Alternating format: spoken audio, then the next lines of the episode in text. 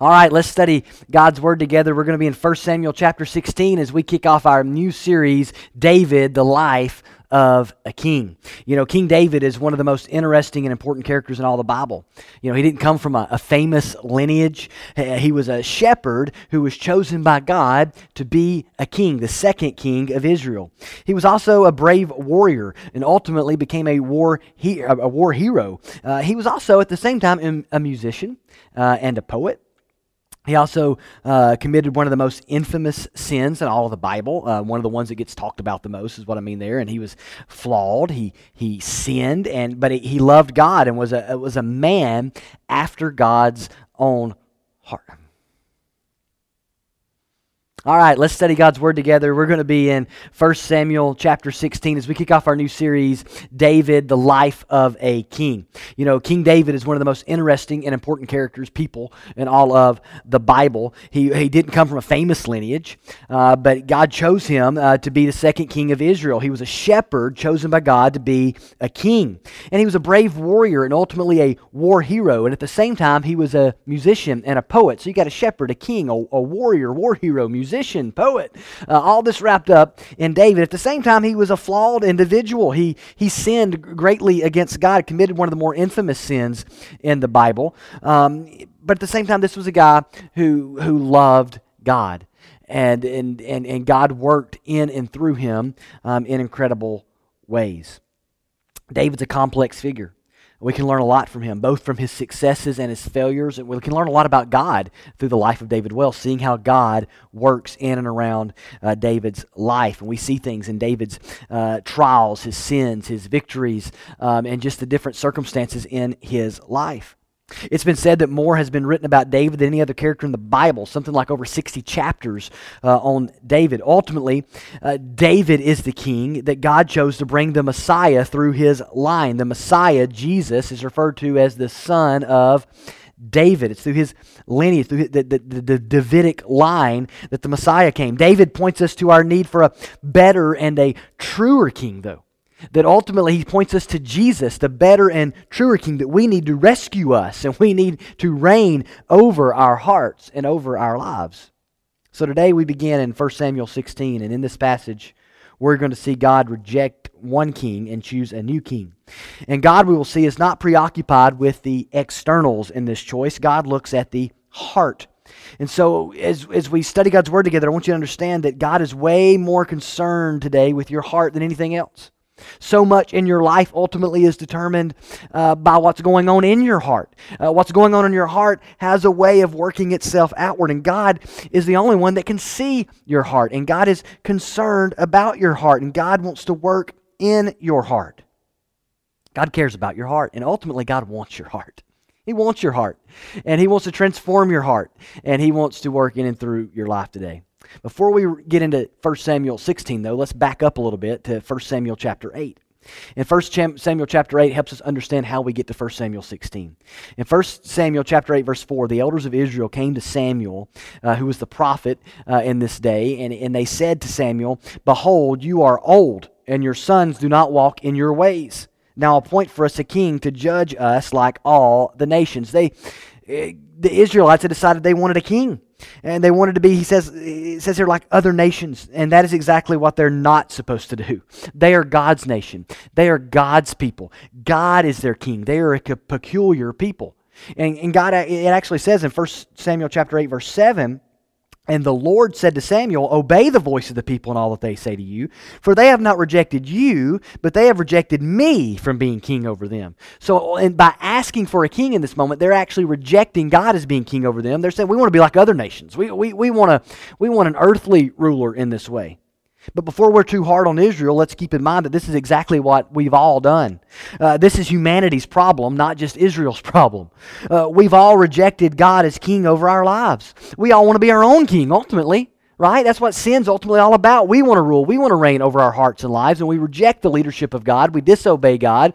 Uh, we, we've all chosen to go that way, that sinful path of rejecting God as king and ultimately trying to be our own king. And we see this happening here with Israel, and we've all experienced it in our own personal lives. So God gives his people what they asked for, He gives them a king. Now, He warns them about some uh, some things that some some not good things about having a king. But then he gives them a king, and the first king he gives them is a man named Saul. Saul's name means desired. He was ultimately the king Israel thought they desired. Names mean a lot many times in the Old Testament. In 1 Samuel chapter 9 verse 2 it says he was a handsome young man. There was not a man among the people of Israel more handsome than he. From his shoulders upward he was taller than any of the people. And the point there is he looked like a king. He would be easy to rally people behind. He, the problem was not in Saul's appearance, but ultimately, though, that it was in his character. But he was someone who, who, who looked like a king. And, and, and that wasn't ultimately the problem that's going to happen with Saul. There's nothing wrong with looking like a king. The problem was his character was not as such uh, to, to, to be able to hold that office. Um, he ends up with, and we're going to see here in a moment, in all, in all, kinds of, in all kinds of troubles. But he looked the part right? He looked the part. If you would have saw him, he was the tallest one, right? They're like, oh, you know, and, and, and, and in that day, that was a big deal. They recognized him and said, wow, now that's a guy that should be king. He's bigger, he's stronger, he's good looking, he looks like a leader. And you hear people say that sometimes, right? Like during elections and stuff, do they look like a president? You know, things like that. Does he look like a king? And, um, and you know, in our world, people value those sort of things. They valued those sort of things back then. But that's where we pick up in 1 Samuel chapter 16. Let's, we're skipping some chapters. We're going to go back and kind of fill some of this in. But in 1 Samuel chapter 16, starting in verse 1, the Lord said to Samuel, How long will you grieve over Saul, since I have rejected him from being king over Israel? Fill your horn with oil and go. I will send you to, to Jesse the Bethlehemite, for I have provided for myself a king among his sons. And Samuel said, How can I go? If Saul hears it, he will kill me. And the Lord said, Take a heifer with you and say, I have come to sacrifice to the Lord. And invite Jesse to the sacrifice, and I will show you what you shall do. And you shall anoint for me him whom I declare to you. So here we pick up, and Samuel is mourning the loss of Saul as king. So something has went wrong with the first king. God has rejected this, this king. He's rejected Saul, and God has selected a new king. And and and he, God's already chosen him. He's about to find out who it is. He's going to send Samuel, and Samuel's going to find out who this is going to be. And what we see happening in chapter 16, though, is ultimately a progression of what has already been announced all the way back in chapter 13. In chapter 13, God, God tells um, Saul that, the, that, that the, his kingdom will not continue. In chapter 13, verse 14, he says, But now your kingdom shall not continue. Meaning, it's not going to perpetuate beyond you. Uh, when, when, when once it's not going to your son, it's not staying in your family. He says, The Lord has sought out a man after his own heart, and the Lord has commanded him to be prince over his people, because you have not kept what the Lord commanded you. So Samuel tells Saul, Your kingdom will not stand. Your kingdom ends with you. God has picked a new king, and his line is going to be established. And this king, he says, is a man after God's heart. Now, what does that mean? There's a few things it can mean. It can mean that this is God's choice. It's a man, in other words, according to God's own will, that it's God's will to select this man. Or it can also convey that this person would have a heart seeking God's will. Uh, and it, can, it could convey, as one commentator pointed out, it can convey both. David was God's choice, and we will see ultimately that he'll be a man that loves God. Not perfectly, of course, but he will be a man uh, that will uh, ultimately be uh, about doing the will of God, ultimately that will love God. A man, is this here, man after God's own heart. So Saul had a heart that continually failed to seek and obey God. And that's how he, he ends up, he, he loses his kingdom. He, he, he sort of wastes his life. He sort of throws everything away because he failed to be a person who seeks God, who obeys God. I'll give you a couple examples. In chapter 13, Saul was headed into battle. And he was given an explicit instruction by Samuel. He was to wait seven days. Once he gets there, you wait seven days before you before you go into battle. And Samuel would then show up, and Samuel would perform his priestly duty before they priestly duty before they went into battle. But Saul grew impatient. The people started to scatter. This seemed like too long of a wait. So what Saul does is he goes and he decides he'll do the he'll do the role of the priest and he'll do the burnt offering. And so Saul, who uh, Saul, who is king, now you know the king and the priest are two different people, right? We see that merged in Jesus. We talked about that in Hebrews, but it wasn't supposed to be merged in Saul. He goes and he does Samuel's role. He just presumes upon himself that he can do this. He disobeyed. He was spiritually presumptuous, arrogant even and would rather make sure he got the ritual done than honoring God and God's design and God's word. And Samuel tells him, he tells Saul when, when Saul's making his case before him about why he did this and why I had to do this, I had to do this. And Samuel, he had to make this sacrifice. And And Samuel says, To obey is better than sacrifice. To obey is better than sacrifice. You're all worried about the ritual, and God's worried about your heart. God's concerned about your heart. God, God wants you to obey Him. Saul did not learn anything, though. We get over to chapter 15, and we have another example. Saul is told to wipe out this, the Amalekites, the evil Amalekites completely, but Saul decides to, to keep the best of their stuff and the best of their animals and, and to ultimately to spare their king. He even thought, well, we'll offer the best of this to God, is what he ultimately, the excuse he makes to Samuel.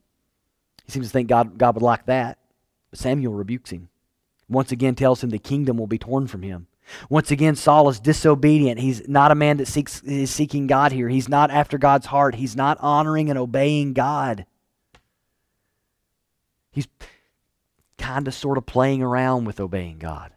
When we pick up here in chapter 16, when God says he rejected Saul, right? God had given Israel the exact sort of king they desired. He looked the part. He looked like a warrior, a leader, a king. But Saul failed to be the kind of king God desired. So God goes and gets a king like he wants starting in verse 4, it says Samuel did what the Lord commanded and came to Bethlehem. The elders of the city came to meet him, trembling, and said, Do you come peaceably? And he said, Peaceably, I have come to sacrifice to the Lord. Consecrate yourselves and come with me to the sacrifice. And he consecrated Jesse and his sons and invited them to the sacrifice. When they came, he looked at Eliab and thought, Surely the Lord's anointed is before him. But the Lord said to Samuel, do not look on his appearance or on the height of his stature, because I have rejected him. For the Lord sees not as man sees. Man looks on the outward appearance, but the Lord looks on the heart. Then Jesse called Abinadab and made, his, made him pass before Samuel, and he said, Neither has the Lord chosen this one. Then Jesse made Shammah pass by, and he said, Neither has the Lord chosen this one. And Jesse made seven of his sons pass before Samuel. And Samuel said to Jesse, the Lord has not chosen these. Then Samuel said to Jesse, Are all your sons here? And he said, There remains yet the youngest, but behold, he is keeping the sheep. And Samuel said to Jesse, Send and get him, for we will not sit down till he comes here. And he sent and brought him in. Now he was ruddy and had beautiful eyes and was handsome. And the Lord said, Arise, anoint him, for this is he. Then Samuel took the horn of oil and anointed him in the midst of his brothers. And the Spirit of the Lord rushed upon David from that day forward, and Samuel rose up and went to Ramah. So now we're introduced to David, the man God had chosen to be king, who at the moment is just a boy. But he's a boy God had big plans for. Now, here's what we need to see David is very different than Saul. Uh, he's the king God has selected, Saul's the king God has rejected. Saul looked like a king. He was the kind of king they desired, in that he was impressive, right? Uh, he looked like he looked like the kings of the other nations, maybe. But Eliab is like this too when he passes before Samuel. Samuel sees him and he assumes maybe this is the one, right? He looked like a king. He was the oldest. Uh, he had probably had the sight, right? Looking at stature and things like that. And God teaches Samuel an important lesson that is the heart of the passage there in verse 7. Do not look on his appearance or on the height or on his stature, because I have rejected him. For the Lord sees not as man sees. Man looks on the outward appearances, but the Lord looks on the heart. He goes, What you're looking at is not what I'm looking at. What you're obsessed with is not what I'm obsessed with. What you're concerned about is not my concern. I'm not like you. I'm the Lord. And I look at the heart. I look at something you can't even see, Samuel. And this is a key passage. A lot of what you need to know about God and about people and about Christianity, by the way, is wrapped up in that passage. God sees the heart. God cares about the heart. God's concerned about the heart. He looks at the heart. So, just two points today. Number one, God sees our heart. Our worldly, natural self tends to look at the outside, right? That's what man does. But God looks at what you and I can't see. He looks at the heart. And God is He's not like us. He's holy and He's different. He's God. And there was nothing about David that, that made him seem like the guy from an earthly, worldly perspective. He's not the one you and I would have picked to be king. He was, first of all, he was the youngest. When you read the Old Testament, you'll see an emphasis in their culture at that time on the firstborn, right? The firstborn son got the inheritance, the blessing, and all these things. And the choice of David being king and not his brothers goes against all of that. Goes against all of that. But as, as scholars point out, but this, this, is keeping with how we see God work throughout the Old Testament. We see this with Isaac and, and Jacob and Joseph. God chooses them instead of their older brothers to, to work mightily through. We see it with Moses, God choosing him as opposed to, to Aaron. God worked through Aaron too, but Moses was the one he chose to lead God's people. And throughout the Old Testament, we see God take the different path in society and then the world would take to pick the one unexpected. And that's something we see at play here. Just another one of those examples of, of God um, working different than man. And then he says he was that David was the smallest, you know, which can mean or the youngest. It, that word there can mean he's the youngest. It can mean he's the smallest. Some have pointed out it can mean he's like the runt of the family. You know that, he's just kind of being overlooked in a lot of ways, right? Like his dad didn't even invite him. He's out keeping sheep. Everyone else gets invited, gets invited, but David, and David's the guy that God's picked, and they don't even know it. Dad don't even think to have him come out and, you know, get, get a servant or someone else to watch the sheep, uh, someone, a hired hand or, or whoever. No, it just, uh, you know, or some sort of rotation like, hey, this brother's going to watch, then David's going to go watch, and this person's going to watch, and then, this, you know, but no, he just, all of them come, David's the one keeping the sheep. Why? He doesn't assume that, that, that this is someone that, that Samuel wants to meet or has any sort of plans for. And, and it's not even revealed. We don't even know how what he's even revealed about what's happening here when, when he's being anointed. A lot of mystery kind of taking place here as far as what the family would have known and understood. But God was not making the selection on human, worldly terms. He didn't choose David for his stature, his looks, his age, his birth order, or the experience that he had. This doesn't mean David was ugly, by the way. That misses the point, too. It, that, that wasn't the point either. Uh, the Bible actually says here that David was uh, ruddy. That could refer to his skin tone, or even that it could refer to having reddish hair. People, you know, debate what that means. And he had, it says he had beautiful eyes and that he was handsome, right? And so uh, that wasn't the point either. The, what, the point wasn't that God wanted a, a, an ugly king or a handsome king. The point was that wasn't really God's concern. Um, it's interesting that the Bible puts that in here, so so that kind of so that we would know to kind of balance these things out. The point is God's looking at his heart. But David didn't have a king's resume, right? If you were to look out, collect resumes for king, David didn't have that, right? He, he's just a boy at this point, an unknown. But the main point is not that God is against a king like resume. The point is that God is concerned with the heart. That's the main point. God's looking at the heart. You know, resumes can deceive. You can get a resume and think, wow, this person's awesome. They went to this school, they've worked at these places, and look at all the things they've done. And resumes can be really impressive, but resumes never say some things, right? They never say works poorly with others. resumes never say huge gossip, culture killer, immature. Resumes don't say those things. Resumes can be deceptive, but God can't be deceived.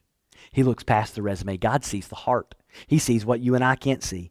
God, God sees and He is concerned with and He works in the heart. Does this mean David had some perfect heart? Like these guys come through and it's like bad heart, bad heart, bad heart, bad heart. Is there anybody around with a good heart? You know, is that I don't, that's not really the point. If David's heart was seeking God, if that's if David's heart was seeking God, it's because God was already working and God had already sought David and was working in David's heart. No one has a good heart. We all have hearts that, need to be changed by God. And so if our hearts are seeking God and loving God and seeking to do God's will, it's because God is working in our heart to bring that about. And God desires that though. That's what God wants from us. The Spirit rushing on David is a reminder, is it's been pointed out that David will need God's Spirit to empower him to, to live for and to obey God. And we do too, by the way. But it's very possible that God was already at work in the heart of David, even as a young boy. God had already been at work in him that he would be someone that loved and obeyed and cared about the things God cared about. God was looking, he, he was not so much concerned with, will this person be the right height? Will they look like a king? He was concerned with their heart. Acts points out to the fact that God in David in David God was choosing someone who would ultimately was he wanted someone that would obey him. Acts chapter 13 verse 22 says and when he had removed him Saul he raised up David to be their king. So this is the New Testament kind of helping us interpret the Old Testament.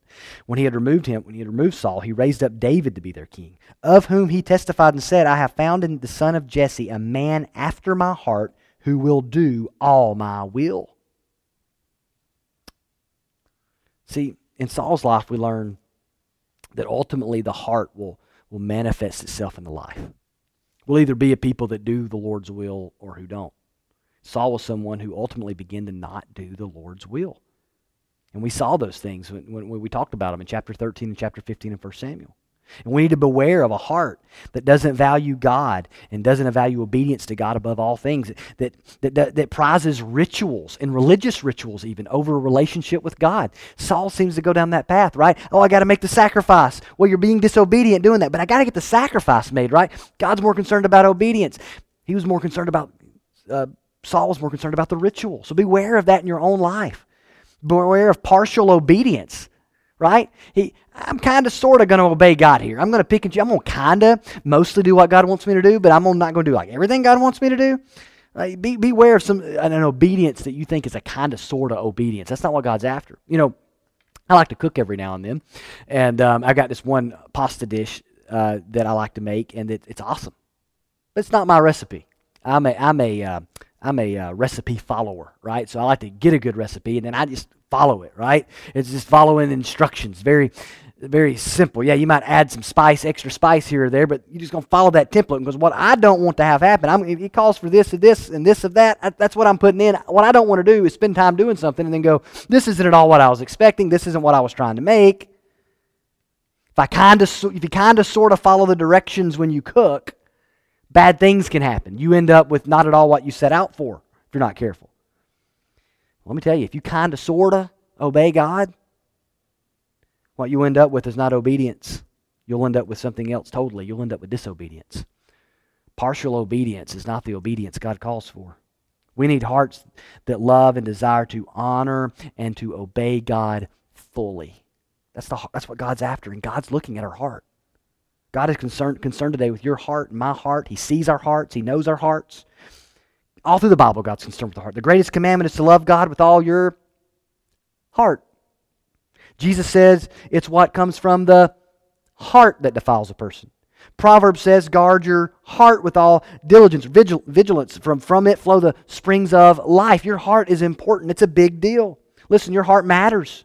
It's the very seat of who you are. Your mind, your will, your emotions all flow from there. It, it's the inner you. All that you do in life flows from your heart. It's the most important thing uh, uh about you in that sense. It's, it's, it's what's going to determine choices you make and things you do. How's your heart? How is your inner beauty? Are you someone who loves God and obeys God? Do you have a heart that runs after God and His will? Is that the kind of heart you have? The kind of heart that produces godly character? That's what God was ultimately about here, right? He, he wants a king with godly character, a king that will obey him and do his will. Let me ask you are you more concerned with your character than you are your resume? By the kind of person you are and are becoming, as opposed to just simply things you've accomplished? Are you tending your heart? Are you guarding your heart? Are you caring for your heart? God cares about it. God sees your heart. Second thing I want you to understand is God wants to shape our heart. There's some space of time between verses 13 and verses 14. And then there's some space over into chapter 17, the David and Goliath story. And we need to remember that God is concerned with David's heart, and God has been at work on David's heart, uh, I think, before Samuel ever showed up. Now that work's going to continue. He's been working. He's going to continue to work. Well, why? He wants he wants David uh, to be a king that will obey him and do his will. That's what God cares about. God, God wants a king. He, he don't want another Saul situation. Uh, and God's looking at the heart, and God's concerned about the heart. And so, over the course of David's life, God's going to work on David's heart, I believe. And here he was just a boy. Tim Keller said something like this The only beauty that can grow and get better with age is inner beauty. Isn't that true? You know? Ultimately, everything around us is kind of decaying. But on the inside, you can actually be renewed. You can grow. You can mature. You can become, inner beauty can increase as you become more godly, more Christ like. And over the course of David's life, David's going to make mistakes. David's going to fail. David's going to sin. But God's, when he does, God's going to lead him to repentance. God's going to work in David's heart and life. And over the years, God's going to continue to shape his heart. You know, I think there's three primary ways that God, we can see in, in chapter um, 16 here, that God shaped David's heart. First, God shaped David's heart through his spirit. There in verse 13, it says Samuel took the horn of oil, anointed him in the midst of his brothers, and the Spirit of the Lord rushed upon David from that day forward. Now, what's happening? God's Spirit rushes upon David to empower David for his ministry, for the position that he's going to hold as, and God's going to place him in as king. David has been chosen, but he wouldn't be king for several more years. It's going to be several more years before he's king, but God's Spirit rushes upon him right then. And we're going to see David doing things and doing the will of God and being used by God in mighty ways before he becomes king. God is shaping him. And God's Spirit is the primary way God transforms us, He empowers us, He shapes the human heart. The only way David would be eh, a man that would love God, obey God, chase after the will of God is if God's Spirit continued to work on David's heart to make him a man after a man after God's heart. Believer, the Spirit of God wants to work in your life to transform you from the inside out. God wants to, He wants to shape your heart. Are you leaning into that? If you're a believer today, are you, are you leaning into that? Do you spend time with God? Are we seeking to have our hearts worked on? Allow the Spirit of God to take the Word of God and speak to us, to convict us, to stir us, to transform us as we study His Word? Are we doing that? God shaped David through His Spirit, I believe, but also God shaped David through shepherding. Where did they find David? He was in the field, right? Shepherding the sheep. Just out there doing what he was supposed to be doing. Then one day, David gets called in, and boom, he's being anointed by a prophet. What happens after that? Big grand things happen, right? Big things, right? I'm sure David goes on some sort of tour. No, no, no tour, no, uh, no parades yet. I mean, what, what, what happens after that? He goes back to the field to shepherd. Well, how do I know? Because when we find David in chapters, the, the, the, the, next half of this chapter and over in chapter 17, he's always shepherding sheep, right? Uh, even with the David and Goliath story, he's going back and forth to, to, to help uh, Saul and to, and to shepherd sheep for his dad. He's still shepherding. And God used this in David's life. He used his circumstance, his position, in this task to help shape him. Here's how I know Psalm 78, verses 70 through 72. Psalm 78, verses 70 through 72 says, He chose David his servant and took him from the sheepfolds, from following the nursing ewes, he brought him to shepherd Jacob his people. He took him from the sheepfold and made him a shepherd of people. Israel, his inheritance. Verse 72 with upright heart, heart, upright heart, he shepherded them and guided them with his skillful hand. See, just as David once shepherded sheep, he would one day shepherd God's people. That's incredible.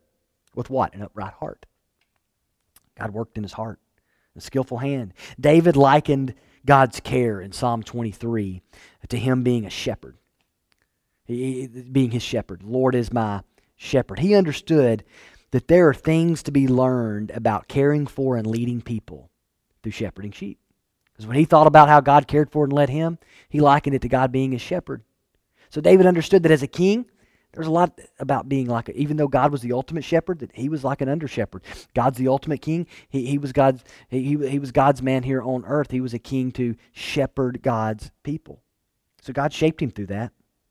Charles Swindoll says God's training ground for David had four primary means, and now most of that came from him being a shepherd. Let me give you those four means. He says solitude, right? A lot of time alone out there in the in the sheep fields. God could use solitude in his life and obscurity. David was unknown. Shepherds were not celebrities, right?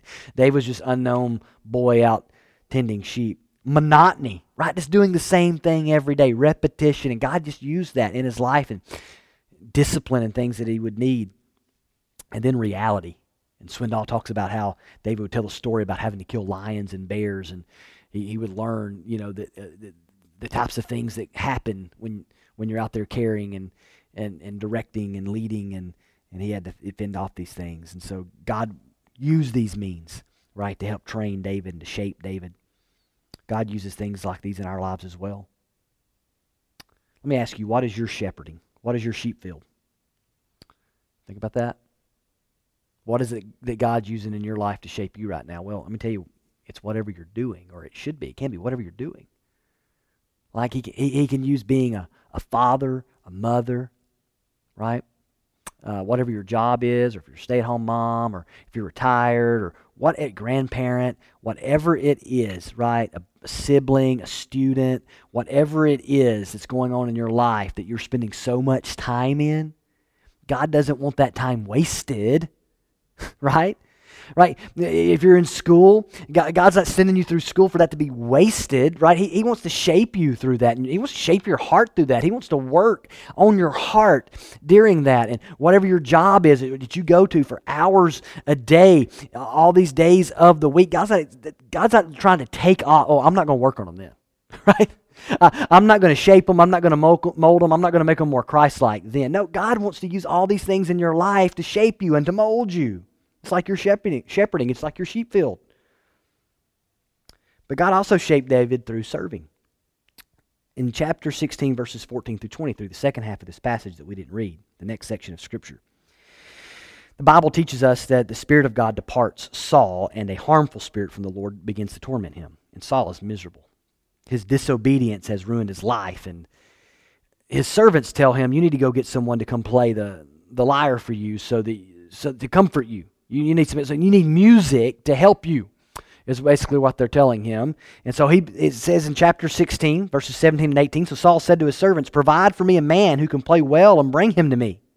So some time has passed here now, by the way. Not sure how much. In verse 18 it says, One of the young men answered, Behold, I have seen a son of Jesse the Bethlehemite, who is skillful in playing, a man of valor, a man of war, prudent in speech, and a man of good presence. And the Lord is with him. And that's key.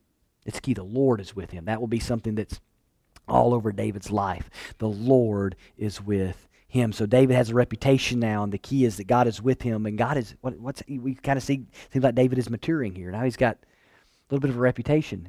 Before he was forgotten, but that because God's getting ready to to move him forward because he's preparing him to be king. Right? God's working in his life. And then in verse 21 of chapter 16, it says, David came to Saul and entered his service, and Saul loved him greatly, and he became his armor bearer. And so God took David and he placed him right in the service of the king that he's going to replace. And Saul doesn't have a clue. He won't he, he, becomes his armor bearer, and he, he got to see up close and personal what it's like to be king. He got to see the stress and the challenges. He sees Saul tormented, right? And if he understood why, then he would have learned the consequences of disobeying God. But he got this the value of that and god orchestrated all that and he, and he served saul in this way. Someone that ultimately is is going to turn his back on him it's going to begin to, uh, to torment david. But david serves him. Later saul grows jealous of david and tries to kill him and david will have opportunity to kill saul. Kill saul become king. He'll have a couple opportunities actually but his integrity won't allow it. His heart has been shaped by God. He honors the king's position as the Lord's anointed. He refuses to dishonor the king. He views that as a way of dishonoring God. Until, until God removes the king, who am I to do this? Doesn't matter that I've been anointed by a prophet or any of that. This humility and this service, and as he just continued to serve in that way, even when, when Saul wanted to have nothing to do with him. You have to wonder how serving as Saul's personal musician and armor bearer shaped David to have a servant heart for the years ahead. You know, God can use service to shape us, I believe. As we serve others, God can change us. Let me ask you do you have a servant heart? Are you pursuing a servant heart? Are you seeking to serve others? We need to do that. We need to look for opportunities to serve other people, to humble ourselves. Jesus came to, to serve, right? Not to, to, be served, but to serve and to give his life as a ransom for many. He wants his followers, he wants his people to be those who will serve others. And God can shape us and God can mold us through our service. He can work on our heart as we serve others, I believe. God wants to shape your heart. He wants to transform it and mold it to be a, ultimately a, a heart that desires to love Him and to do His will and pursue Him. He wants you to be someone who loves and obeys God and treasures Him above all. A person of real inner beauty. Can I just say that no one just becomes a person after God's heart? No one's born that way. Only the true king can truly change your heart. You know, David didn't seem like the choice from a human perspective to be king, did he? Can I just tell you that Jesus didn't either when he was on earth?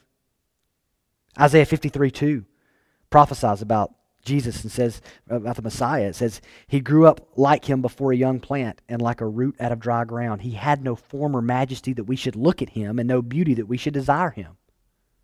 It wasn't like you looked at him and went, Oh, that's clearly the Son of God. Look, the halo over his head. That's not how it worked. David points ahead to that, the kind of king that God was going to send us. David, as the anointed one, the, one, the, the son and the prince who's been anointed, points to the ultimate anointed one, the Lord Jesus Christ, the, the Messiah, the anointed one, the ultimate anointed one.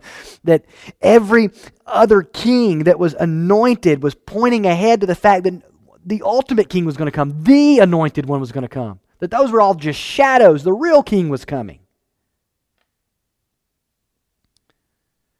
And only Jesus was perfectly filled with the Spirit perfectly in line with the Spirit, anointed by the Holy Spirit. Jesus is the only one who perfectly pursued the Father's heart in every way. Jesus is the only one that when the Father looked at him, he saw no sin in his heart or life. None there.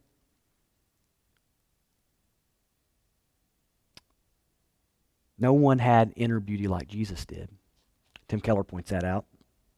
One of the, his messages that I listened to. And then he goes to the cross and he takes our ugly sin upon himself. The, the, the, worst thing about us, our rebellion, our sin against God, God's own Son, the incredible, morally perfect, superior, supreme, holy, beautiful Son of God, goes to the cross and bears our sin so that we can be transformed so that we can be transformed from the inside out. He goes and lays down his life so we can have life. He dies for us on the cross, bears our sin, takes the punishment we deserve, lays down his life for us, bears the ugliness of our sin and our shame, dies in our place, and rises from the dead. And only through him can we have transformed hearts and lives. Have you been, have you been made new on the inside? Has God changed your heart? It can only happen through the, the gospel. We need to look to Jesus. We need to turn from our sin and look to Jesus and embrace Him, the one who died for us and rose again, the ultimate anointed one. Uh, the, the ultimate uh, one who really chased after the heart of the Father and did everything that God wanted him to do, who perfectly obeyed God. He's the only king who, per- look, David is like, God's like, hey, I'm, I'm choosing a different king. I'm going to choose a king that's, uh, you know, I'm looking at the, at the heart, and God wants a king that's going to obey him. And, and we see that in David's life, but we also see disobedience in David's life and failure, and him needing to repent. That's why we have Psalm 51. that didn't happen with Jesus. He's the only king who's perfectly obeyed God, the sinless king who lays down his life for his people to bring us to himself, to reconcile us to God. Only He can change your heart. Only He can transform you from the inside. It only happens when you trust Him and He begins to rule and reign over your heart and life. And His Spirit begins to work in you and through you. Has He changed your heart? If He hadn't, I encourage you to look to Him today in faith. The Bible says, Whosoever calls upon the name of the Lord shall be saved. If you'll admit your sin and be willing to turn from it, if you'll turn from your sin and turn to Christ, repent of it, and turn to Christ and believe that He died on the cross for your sins and He is risen from the dead, if you'll put your faith and trust in Him, He'll save you. He'll rescue you right now and become to reign in your life as Lord and King. If you haven't done that, we encourage you to do so. You can call upon Him and just ask Him to save you, confess your sin to Him, trust Him as Lord and as Savior. And if you do that, or if you've got questions about that, we'd love to answer your questions or celebrate with you. Just email us at info at gonorthpark.com. And, believer, let me ask you are you tending your heart today? Are you taking it serious? God does. Are you seeking to have God shape your heart? To be a heart that loves Him and obeys Him and treasures Him? God cares about your heart. God sees your heart. And God wants to shape your heart. Let's pray. Father, we are so grateful today that we can have new hearts through faith in Christ. And we thank you that when we put our faith and trust in Christ, that you, you, you, we, we get these transformed hearts. But God, you just continue to transform us and to make us more like Christ, to, to change our hearts and to, to make us more and more like the Lord Jesus Christ, to transform our character, to transform us from the inside out. We thank you for that, that good news. And Lord, I pray if there's anyone watching today that's never trusted Christ, that, that they would do so right now, wherever they're watching, that they turn from their sin and embrace Jesus as Lord and Savior. And I pray for every believer watching today, Lord, that you would work on our hearts, that you would teach us to value the heart and inner beauty and, and to treasure um, you above all things and to know that you want our heart and that you, you want our hearts to pursue you. And God, we pray that you'd shape our hearts to be more like Christ. And it's in his name we pray. Amen.